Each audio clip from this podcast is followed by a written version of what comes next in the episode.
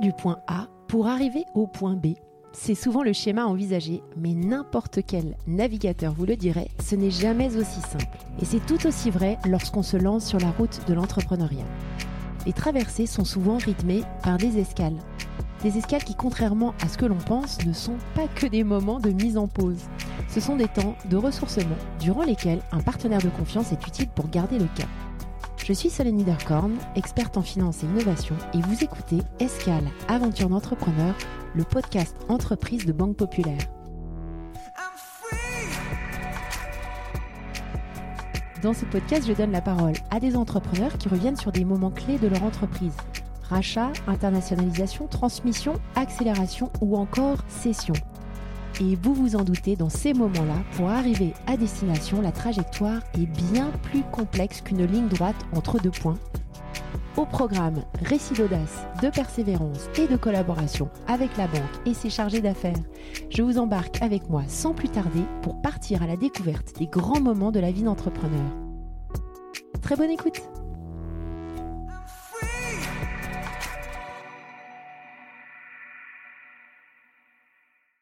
Aujourd'hui sur Escale, aventure d'entrepreneur, je reçois Julien Sylvain, fondateur et CEO de Teddy Bonjour à tous, bonjour Julien. Bonjour Solène.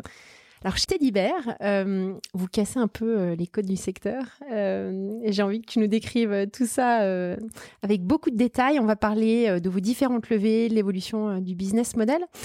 je pense qu'il y a pas mal de personnes qui nous écoutent qui connaissent Teddy mais est-ce que tu pourrais bah, te présenter et puis nous présenter Teddy s'il te plaît? Donc Julien, euh, j'ai 30, euh, 37 euh, ans et du coup je suis le fondateur de, de Teddy Bear, enfin un des fondateurs de Teddy Bear. Maintenant on est on est quatre fondateurs et on a on a également des, des fonds qui sont avec nous au, capital. On va on va avoir l'occasion d'en reparler. Teddy Bear aujourd'hui c'est une, une marque qu'on espère incontournable dans l'univers de, de la literie, du, du confort de manière générale. On a, on a commencé avec un matelas, un unique matelas, c'est un seul modèle de matelas destiné à du coup tous les dormeurs, avec une proposition qui est assez simple. L'idée c'est de se dire que quand on achetait un matelas avant, en fait on, on mettait de l'argent dans, dans le choix euh, parce qu'on allait chez un vendeur de matelas qui a un très large choix. Et nous, ce qu'on privilégie, c'est mettre de l'argent dans, dans, le produit, avoir un bon produit. Mhm. Donc, on a une offre qui est composée d'un matelas principal euh, qui est livré chez le client pour son nuit d'essai. Donc, vous l'essayez chez vous dans des vraies conditions et vous faites pas une idée d'un matelas qui va vous accompagner pendant 10 ou 15 ans avec quelques secondes d'essai dans une boutique qui est pas du tout adaptée du coup à savoir si le matelas est de bonne qualité. Et, euh, et, donc du coup notre modèle c'est une offre unique de matelas qui privilégie la qualité plutôt que le choix. Au même prix toute l'année on fait jamais de promotion. Donc le, divers du matelas c'est un univers qui est promotionné tout le temps. On comprend pas la valeur d'un produit nous on la simplifie. Et, et vous l'essayez chez vous pendant une nuit Super. Mais alors, euh, t'es tombé dans le matelas quand t'étais petit. Comment est-ce qu'on s'oriente vers euh, vers la, la, création de matelas? Parce que ça nécessite quand même un savoir-faire hyper particulier. Pourquoi est-ce que vous êtes lancé sur cette idée-là? Bah, L'histoire, elle est elle est pleine de petits accidents. Mais en fait, j'ai commencé à être entrepreneur en sortant de l'école. J'ai fait une école de commerce, le SCP, et j'ai monté une première boîte où j'ai développé avec deux associés que j'ai repris pour Teddy Bear. J'ai développé de des lits de camp pour l'aide humanitaire. L'idée venait d'eux à la base et on a développé du coup un lit de camp en carton qu'on a vendu en quantité à la Croix-Rouge, à l'ONU et qui avait pour but de faire face aux situations humanitaires en produisant localement euh, des solutions euh, du coup d'hébergement. Et cette boîte-là était un échec. On, a fini par arrêter. Le business model était pas viable, donc on, l'a on l'a on l'a changé. J'ai euh, cofondé Lemon Curve, qui est un distributeur multimarque de lingerie. Et cette aventure également a été un échec. On a fini par on va dire donner donner la boîte après quelques années. On, on, faisait du chiffre d'affaires, mais on n'arrivait pas à faire de de la de la renta parce qu'on avait un modèle qui était un peu à contretemps du marché. On était distributeur multimarque à un moment en réalité où les marques développaient leur propre e-commerce, qu'on n'avait pas été assez fort pour construire un actif, et puis par ailleurs on avait les marketplaces qui étaient de plus en plus fortes. Donc on, a euh, on a abandonné euh, cette aventure euh, Lemon Curve, et moi je voulais absolument me relancer. Et j'avais adoré le développement de produits dans ma première boîte. J'avais adoré travailler avec euh, Juan Pablo et Jean-Christophe, mes deux associés, euh, que j'ai repris du coup pour Teddy Bear. Et, euh, et je m'étais rendu, et j'avais bien aimé le e-commerce. Donc c'était un peu mes, mes, mes, mes critères, puisque c'était mes compétences, le e-commerce. Mais du coup, ce que je voulais, c'était développer un produit moi-même, le vendre sur Internet, et idéalement vendre un produit avec une forte valeur faciale. Je m'étais rendu compte qu'entre vendre une parure au bad à 180 euros ou une parure DIM à 40 euros, c'était à peu près le même effort. Ouais, ouais. Et avec ces petites lunettes, euh, j'ai regardé euh, notamment le marché américain et j'ai vu que le marché du matelas était en mutation avec des acteurs qui m'ont inspiré comme Casper et Tuft Needle. Et, et, donc du coup, bah, j'ai repris ce business model et je l'ai adapté à, l'exigence française qui est pas du tout la même. Euh, notamment, nous, on a un culte pour le matelas ferme, euh, on a des grandes marques connues, euh, on a des, des rapports qualité-prix qui sont beaucoup plus performants que outre-Atlantique. Et, et, donc du coup, l'aventure de Teddy a commencé comme ça. Super. Alors, quand on se lance dans la, conception euh, de matelas, de, quoi est-ce qu'on part? Est-ce que vous allez faire euh, la tournée des fabricants? Est-ce que ça se trouve facilement? Euh, Comment tu mets en place ton, modèle d'affaires? Comment est-ce que, tu pourrais nous, partager ça aujourd'hui? Alors, l'aventure au début, effectivement, elle est partie par le, produit. D'abord, on, on s'est posé la question avec Juan Pablo et Jean-Christophe comment on pouvait faire un bon produit. Est-ce que déjà on pouvait faire un bon produit Donc on, a rencontré euh, beaucoup de fabricants effectivement. On a acheté beaucoup de produits euh, concurrents, euh, des, dizaines et des dizaines de matelas qu'on a achetés, décortiqués, exactement dans, dans, leur studio à Saint-Ouen notamment, et puis chez mes parents. Enfin, on a vraiment essayé de de, de, faire les un peu les savants fous sur le, produit, essayer de comprendre comment c'était fait, qu'est-ce qui coûtait cher dans, dans un matelas, pourquoi il y avait des variétés de matelas aussi importantes. Et on s'est rendu compte en ouvrant un peu les capots que beaucoup de matelas, euh, c'était euh, principalement, tous les matelas, c'est principalement du marketing euh, et, qu'on pouvait, qu'on pouvait du coup faire simplement un très bon produit. produit localement avec du coup enfin privilégier du coup la, qualité du produit et le, fait le produire en quantité pour industrialiser sa fabrication plutôt que de faire des petites séries pour développer du jargon marketing qui est pas notre approche. Mm, mm. Et mm, donc on a eu assez vite cette conviction et ça nous a peut-être pris six mois. Et après, du coup, on a beaucoup travaillé sur la, manière de faire exister euh, notre offre. Et, C'est-à-dire Et bah, comment on voulait toucher les, clients. Et en fait, du coup, on a beaucoup réfléchi à la marque euh, ce qu'on voulait faire ressentir aux clients quand ils voyaient nos produits, quand ils entendaient parler de nous. On s'est dit que le, le, matelas était en fait le, le produit de nos vies sans doute le plus important, sans qu'on le sache, sans qu'on s'en rende compte, euh, parce que en fait on y passe un tiers de son temps, et qu'on va le garder pendant 10 ou 15 ans? C'est un investissement qui est de la moitié du revenu moyen, euh, du revenu médian français, donc c'est un gros investissement. Bah, c'est 650 euros le prix de notre produit. Donc c'est vraiment lourd dans le, dans le revenu des foyers. Et on, on s'est dit, bon, c'est le produit le plus important de, de, de, nos vies. Et en même temps, quand on interroge des gens autour de nous, il y en a très peu qui sont capables de donner la marque de leur matelas. C'est vrai. Je réfléchis. Bah ouais, euh, et, et, ça, ça, vraiment, ça nous a choqué au début. Et on s'est dit, bah, en fait, il manque le lien affectif. Ouais qui doit se créer entre ce produit et, nous. Et donc du coup, on a tourné autour de ça. On aimait bien également. Euh, euh, en fait, on, on, dit que toutes les marques de matelas parlaient euh, du sommeil de manière très scientifique, alors que très souvent ils étaient très mal outillés, donc c'était assez factice. Et, euh, et puis en plus, c'est pas ça que le client a envie de savoir. Il, il veut juste se sentir bien sur le produit, faire confiance à la marque. Il achète pas un produit, il achète une marque. Il achète de la confiance. Et, et, donc du coup, on s'est dit, bah nous, notre vision du sommeil, c'est la vision du sommeil plaisir. Ce qu'on veut, c'est que les gens euh, n'aient pas à se casser la tête dans le choix de leur matelas, qu'ils nous fassent confiance. Mm. Si, si, le produit leur plaît pas, on va le reprendre de toute manière. Donc il faut qu'ils nous fassent confiance et qu'ils aient du plaisir à, se coucher, à se lever, etc. Et que ce soit euh, pas honteusement cher aussi. Et que ce soit pas trop parfois, tu peux tomber dans l'excès inverse. Ouais, tout à fait. Tout à fait. On veut être, on veut être au bon prix, au prix juste.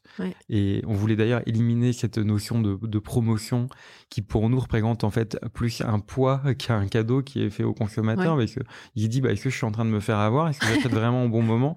Surtout pour un produit qui est le même toute l'année, quand même. C'est toujours le même produit. Il n'y a pas de collection dans le matelas. C'est clair. Ça, ne peut être que faux. Et en fait, les, la majorité des gens aujourd'hui commencent à le ressentir. Une promo sur un matelas, mais ça ne peut être qu'un leurre. Et, et c'est le cas. En fait, le prix de la promotion, il est anticipé dans le prix de référence euh, qui est, qui est promotionné. Et donc, du coup, on a, on a mis vraiment tout ça et on s'est dit, bon, bah, du coup, la notion du sommeil autour de, de, de l'ours, le sommeil, euh, enfin, l'hibernation de l'ours, ce, ce, euh, côté très naturel nous plaît. le lien affectif, il est important. Donc, ça nous a permis de trouver la marque Teddy Bear. Et, et puis, tout ce je viens de vous raconter aussi, on a essayé de le, faire ressentir dans notre univers, dans notre DA. Et donc, on est parti du matelas et on a, a conçu aussi une, méthode pour attirer une méthode marketing qui est vraiment de, de mettre en avant le fait qu'il y ait une manière d'acheter son matelas qui est différente. Et dans, quelle mesure? Bah Alors, on, fait des pubs télé, on fait des pubs métro, euh, et tous nos contenus n'ont pas pour but de décrire le matelas, ils ont pour but de montrer qu'il y a quelque chose d'incroyable qui peut se passer dans le matelas. Donc, t'es divers, c'est l'incroyable matelas, et on essaye de le, de le, faire ressentir dans toutes nos communications. Et ça, c'est notre modèle d'affaires. Alors, du coup, avec une activité qui est principalement sur le, le web. Ouais.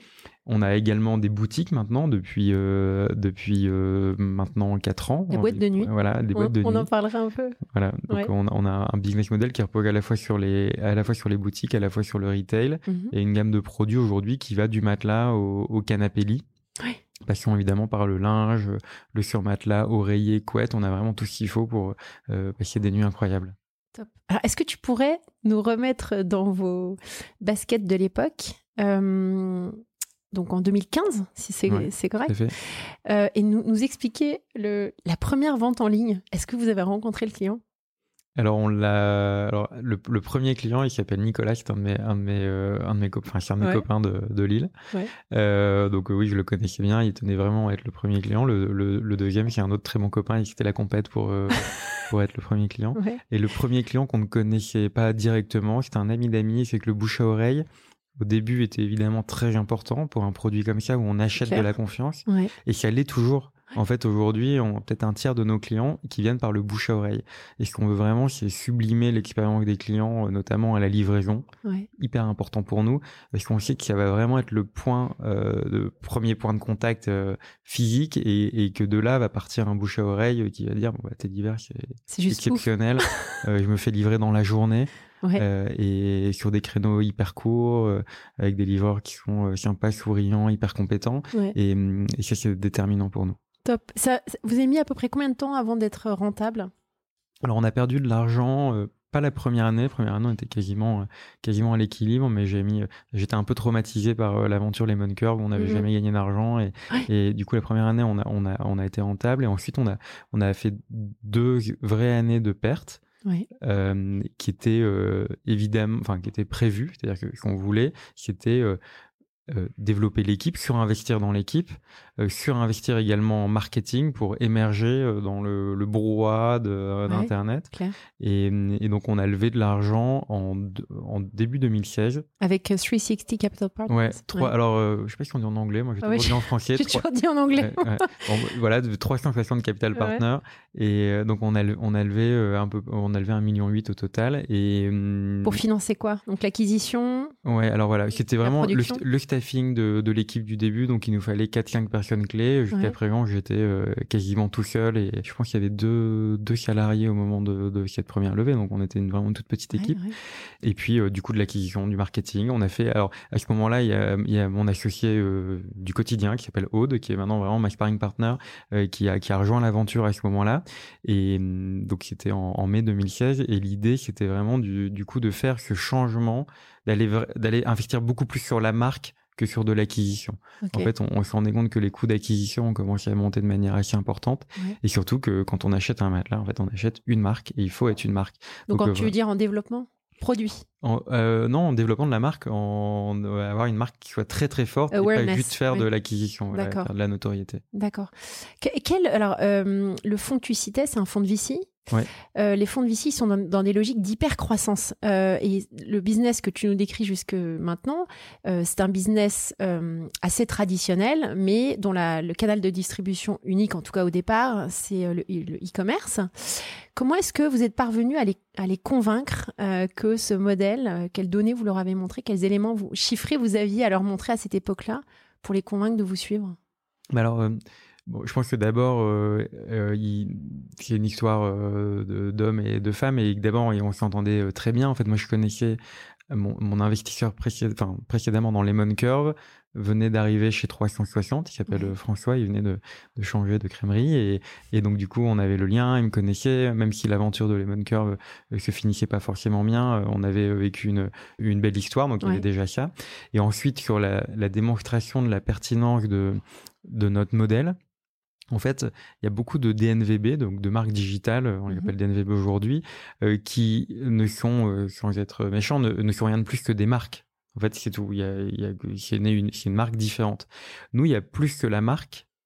Parce qu'on a un modèle qui est différent. En fait, euh, on a une gamme qui est extrêmement réduite, alors que le litier traditionnel veut lui avoir une gamme très large pour avoir des arguments pour convaincre le, le, le, chaland.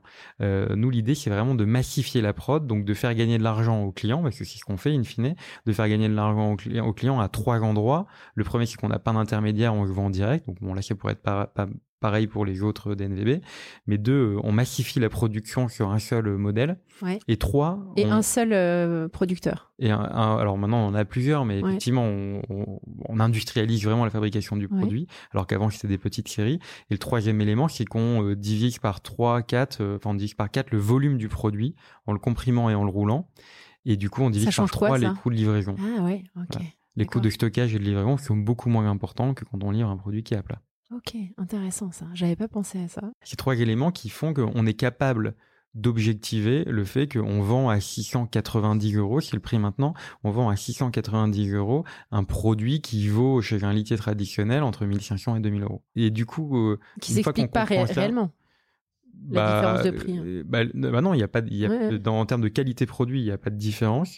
Euh, mais après, bah, lui, il doit effectivement vivre, mais il a un modèle qui est différent. Mais du coup, je pense que 360 avait compris, euh, enfin, a compris notre modèle en, en, 2015, a compris que c'était différent et que du coup, on avait vocation à représenter, comme c'est le cas aux États-Unis, à peu près 20% du marché du matelas rapidement. Donc nous, on n'a pas 20% encore de de, de, de, part de marché, mais on va y arriver. Voilà.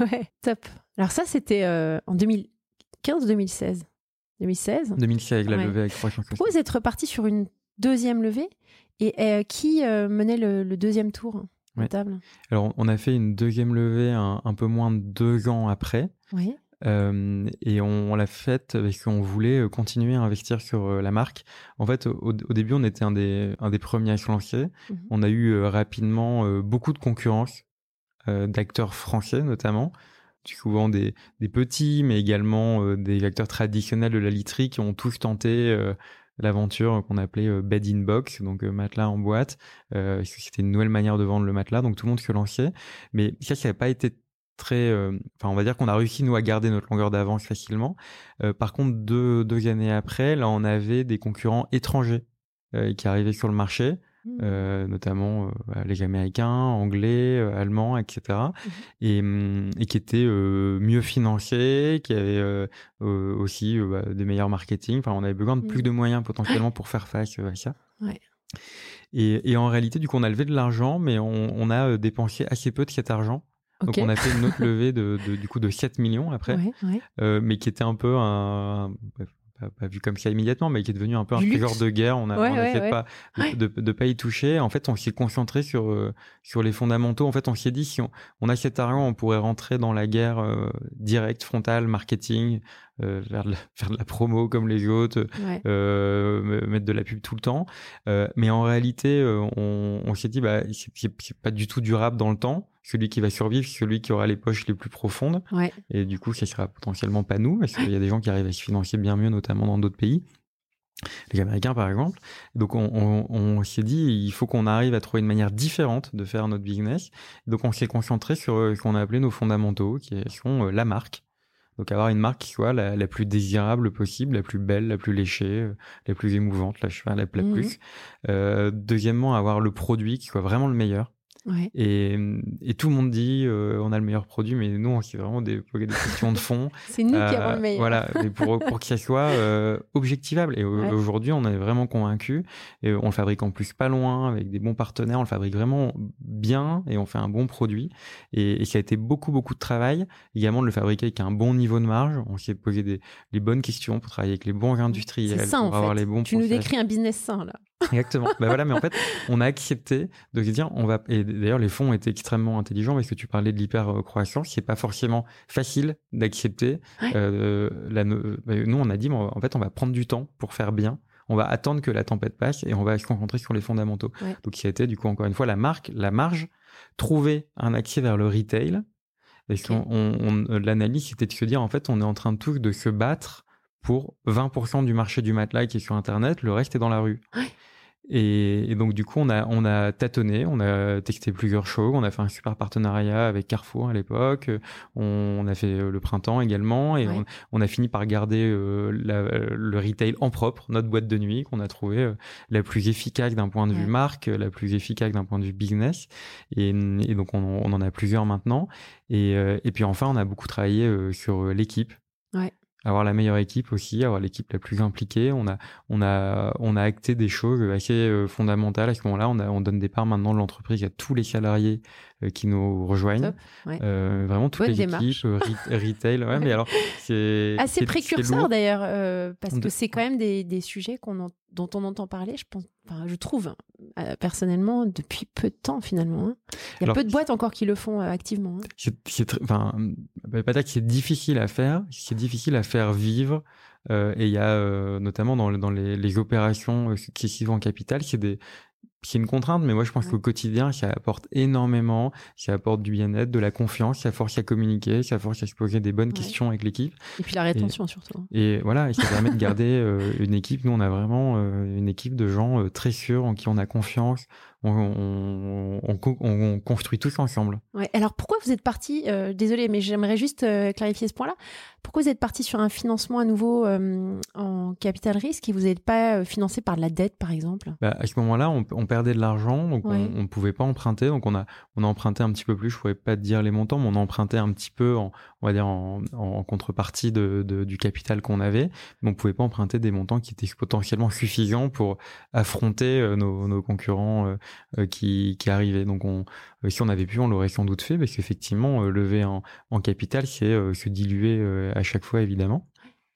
Mais mais on pouvait on était on n'était pas éligible à ça. Donc après on a pu emprunter notamment pour ouvrir nos boutiques. Là comme il y a des, des capex des, des dépenses de d'ameublement de droite au au bail etc on a pu emprunter pour, pour ouvrir les boutiques. Alors les boutiques t'en parlais ça s'appelle la boîte de nuit. Je trouve le nom top Comment est-ce qu'on prend la décision d'ouvrir une boutique euh, Parce que c'est plus du tout le même type d'acquisition. Tu vas te retrouver sur une population qui sera pas la même. Euh, comment est-ce que concrètement euh, tu prépares les choses et tu lances ce concept de boutique? Parce que tu parles, en fait, tu parles vraiment de, d'un autre, oui, enfin d'un autre canal d'acquisition. Alors oui, c'était un métier différent, mais qu'on a un peu appris progressivement parce qu'en fait, on avait depuis le, le jour 1 on avait un matelas dans nos bureaux. Donc dans nos premiers bureaux, c'était vraiment euh, du bidouillage, euh, voilà.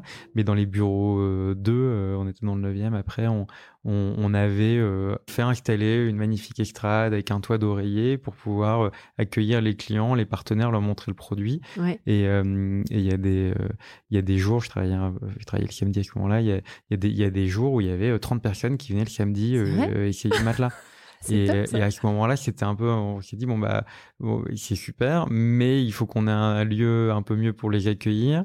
Et en, en parlant, euh, notamment, j'ai un bon ami qui est le fondateur de Jimmy Fairley, qui a beaucoup de boutiques, ouais. euh, qui font quoi? de, de, la lunette. D'accord. Euh, voilà, qui fait de, la, on va dire, euh, marque moderne de, de lunettes.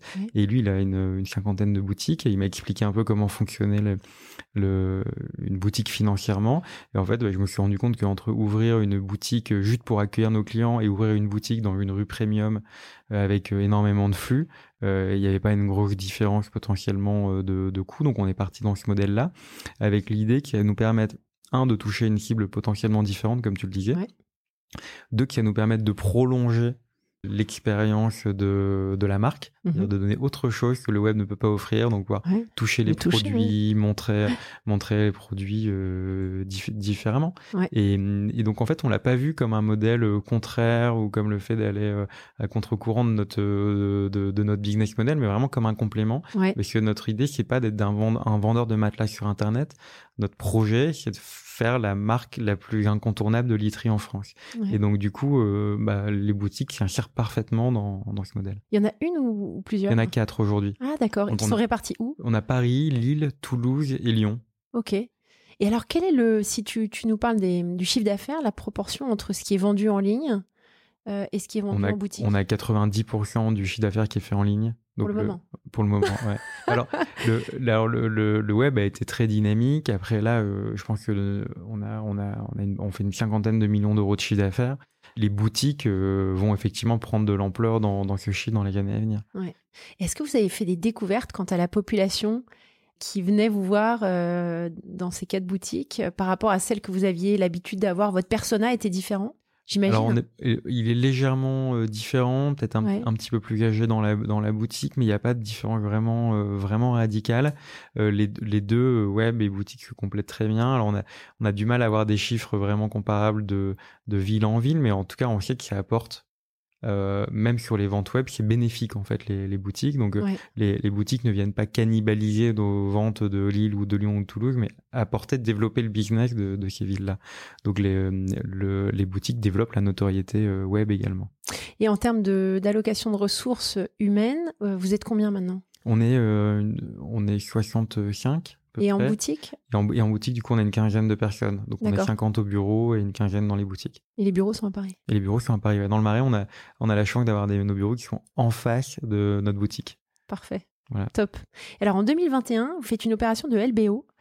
Est-ce que tu pourrais nous en parler, nous expliquer en, deux mots euh, quelle, quelle, était la finalité euh, de cette opération et quel est le lien avec Banque Populaire Rive de Paris? Ouais, très, très bon lien. On a, euh, on a du coup en 2021 euh, une activité qui a bien augmenté depuis euh, depuis quatre ans et surtout en fait 360 capital partners qui nous soutient depuis le début qui doit euh, créer enfin qui doit obtenir de la liquidité à un moment. Donc on était entre 2021 et 2023 et, hum, et donc du coup on a considéré que c'était le bon moment qu'on avait un, niveau de on avait on est rentable. Du coup maintenant on a un niveau de rentabilité qui nous permettait d'emprunter euh, pour notamment euh, racheter euh, les minoritaires et faire entrer des nouveaux fonds qui vont continuer l'aventure euh, pour les prochaines années avec un savoir-faire différent. Mmh euh, donc plus un savoir-faire de venture euh, de capital risqueur, de venture capital, mais euh, du coup de LBO, donc c'est plutôt du développement, optimisation de process. De process.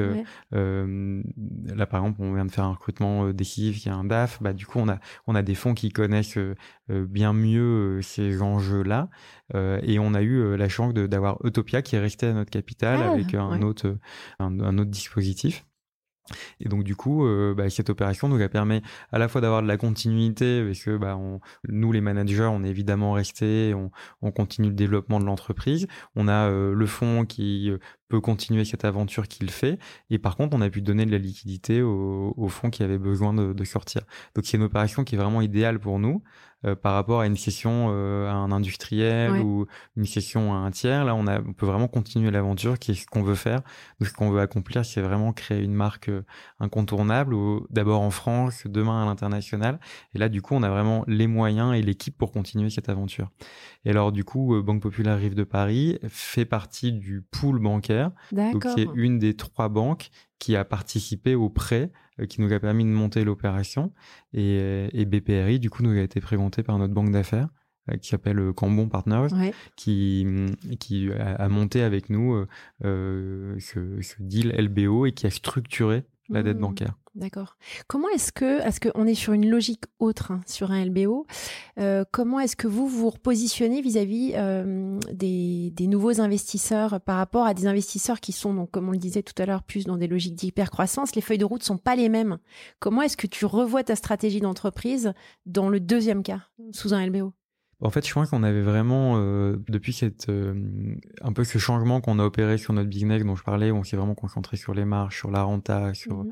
on, a, on avait vraiment une logique, on va dire, euh, LBO, dans le sens où on privilégiait absolument la rentabilité, alors que d'autres acteurs, des concurrents directs, allaient privilégier l'hypercroissance à tout prix. Mhm. Donc en fait, on avait cette graine qui était plantée depuis quelques temps.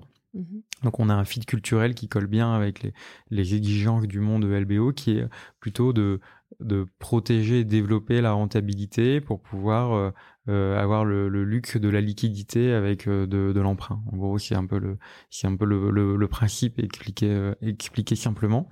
donc on a un très bon fit culturel, c'est déjà notre logique d'être vraiment des développeurs, oui, mais en regardant vraiment la, la bottom line, donc la rentabilité de l'entreprise. Et ça, ça apporte vraiment, je pense qu'en tant qu'entrepreneur, être rentable et se concentrer là-dessus, ça apporte vraiment de la sérénité parce que du coup, euh, on peut euh, passer des coups de marché un peu plus facilement et puis euh, développer une entreprise peut-être un peu plus ambitieuse, je pense encore que si on était dans la course à la croissance, parce qu'on sait que les moyens sont les nôtres et du coup, ils sont bah, ils sont durables et pérennes. On n'a pas besoin d'aller chercher des financements tout le temps. Et alors, comment Alors, je suis désolée, je vais peut-être te faire rentrer dans le détail pour que tu clarifies, je pense, pour l'audience. Mais entre le fonds d'investissement Parquest, comme on disait, et Banque Populaire, quel est le lien entre les deux? Alors, il y a, alors Parquest a apporté du capital, donc de l'equity, mmh et, et, la banque apporte, elle, de la dette, de l'emprunt. Donc bah, la dette, elle a, elle a un taux d'intérêt, elle est, elle est, elle est prêtée, et le, et le but du coup, c'est que le projet soit apporte une meilleure rentabilité que la dette. Et là, c'est l'equity qui va capter du coup la, la rentabilité du, du projet minoré du coût de la dette. Donc c'est ce qu'on appelle un effet de levier. Quelle est la nature dans ce cas-là de, des échanges de vous, euh, fondateurs, avec les deux différentes parties? Donc d'un côté le fonds, euh, donc euh, l'equity, et de l'autre côté ceux, qui vont supporter la dette, Banque Populaire. et oui, comment tu te positionnes sur ces deux interlocuteurs différents? Ouais, euh, alors euh, du coup avec les avec les banques, on a deux types de relations. Déjà, on a la relation commerciale avec chacune des banques qui nous prêtent de l'argent. On a une relation euh, de business. On, confie du flux. Assez traditionnel. traditionnel, exactement. Donc bon, on les gère au quotidien. Après sur la partie financement structuré, donc le, le, prêt qui nous a été fait pour cette opération de LBO, on entretient des relations qui globalement doivent être à peu près semestrielles. Mmh on communique sur nos chiffres, sur notre performance, on détaille notre euh, stratégie. Le but, c'est vraiment d'expliquer ce qu'on est, euh, ce qu'on est en train de faire, de, de partager l'information en continu. Mais il n'y a pas de décision qui sont prises avec les, avec les banques, à moins qu'il se passe vraiment pas très mal. Pas dans une logique d'actionnaire euh, traditionnel. Ouais. Alors qu'avec le, avec le fonds, euh, ParQuest, Utopia sont vraiment, euh, enfin, moi je les considère comme tels, mais associés au quotidien. Ouais. Euh, avec qui du coup on va prendre des décisions business. Donc on, on est, euh, il y a une, une métaphore qu'on utilise souvent entre nous, mais qui est, nous on est, eux ils sont à la vigie du bateau et ils, ils, nous informent, ils nous documentent, ils nous aident à prendre les décisions. Et nous on navigue au quotidien, mais du coup on est vraiment associés dans, dans, dans ce projet. On se parle tous les mois. On a des boards qui sont assez lourds, c'est-à-dire qui demandent de la préparation de toute l'équipe, desquels il y a des conséquences qui sont tirées, etc., mhm. des décisions, on va dire, euh, qui ont lieu tous les trimestres. Donc on a des relations assez proches. Top. Alors on, va devoir clôturer cette discussion parce que je vois le temps qui tourne. Vos prochaines escales, c'est quoi? Est-ce que tu veux nous parler du matelas pelote? Oui, alors euh, c'est un projet qui nous a effectivement beaucoup beaucoup occupé euh, ces dernières années. On a développé le, le, premier matelas vraiment écologique on a divisé par 6 l'empreinte carbone euh, du, produit matelas. Mhm. Euh, aujourd'hui, il n'y a pas vraiment de, de, il n'y avait pas vraiment de solution pour faire un matelas performant écologiquement. Il y en a qui prétendent écologiques, mais en fait qui qui le sont pas. Par exemple, le, latex, euh, la boîte naturelle, en réalité, c'est comme l'huile de palme dans le Nutella. C'est une catastrophe écologique. C'est de la déforestation, c'est énormément de transport. Donc bon, nous, ce qu'on voulait, c'était vraiment proposer des vraies solutions euh, qui peuvent nous aider à, à réduire l'empreinte carbone de l'industrie. Donc on a, on a développé un matelas qui est composé en partie de mousse recyclée ouais. et en partie de laine. Et, et, la laine aujourd'hui c'est un déchet de l'agriculture, elle n'est pas utilisée en France. Ah bon? Euh, est de type trop, elle est trop variée. En fait, on, a, on, a, on a, on a un cheptel qui est trop euh, varié en termes de, de race, de, de moutons, et donc du coup, ça nous permet pas de mécaniser euh, le traitement de, de ces fibres. Aujourd'hui, du coup, euh, la laine a perdu beaucoup de valeur et n'est plus, plus vraiment utilisée. Donc nous, dans le matelas, on réincorpore de, de la laine. On a 12 kilos de laine par matelas et on a un matelas qui est extrêmement confortable extrêmement performant écologiquement. Et donc on l'a lancé il y a un an et il représente euh, déjà une petite partie de nos ventes on continue à le développer. On a lancé récemment le, le surmatelas en laine qui est euh, redoutablement confortable. Euh, ça donne envie, d'aller se coucher. Super. Et alors vous avez des objectifs de d'internationalisation, d'ouverture d'une cinquième, sixième boutique? Alors internationalisation non, on est on est vraiment très concentré sur le marché français. Euh, notre vision, c'est que euh, ouvrir d'autres pays, ça serait se disperser pour l'instant, et, euh, et, on veut être beaucoup plus fort en France. Et, et ouvrir des nouvelles boutiques, oui, tout à fait. Euh, il faut qu'on ait le temps de le faire. On a plein d'autres projets, mais mais mais on va, on va clairement le faire dans, dans les 12 prochains mois, et, et on, on, imagine bien avoir un réseau d'une quinzaine ou vingtaine de boutiques dans, dans quelques temps. Super, merci Julien. Merci et bonne route à tes divers. Merci. À bientôt. Merci d'avoir écouté cet épisode d'Escale Aventure d'entrepreneur. J'espère qu'il vous a plu et que ce parcours vous guidera dans votre propre aventure entrepreneuriale. Si c'est le cas, partagez cet épisode autour de vous, abonnez-vous au podcast et laissez un commentaire sur votre plateforme d'écoute. Escale est le podcast entreprise de Banque Populaire. Je vous dis à très bientôt pour un nouvel épisode.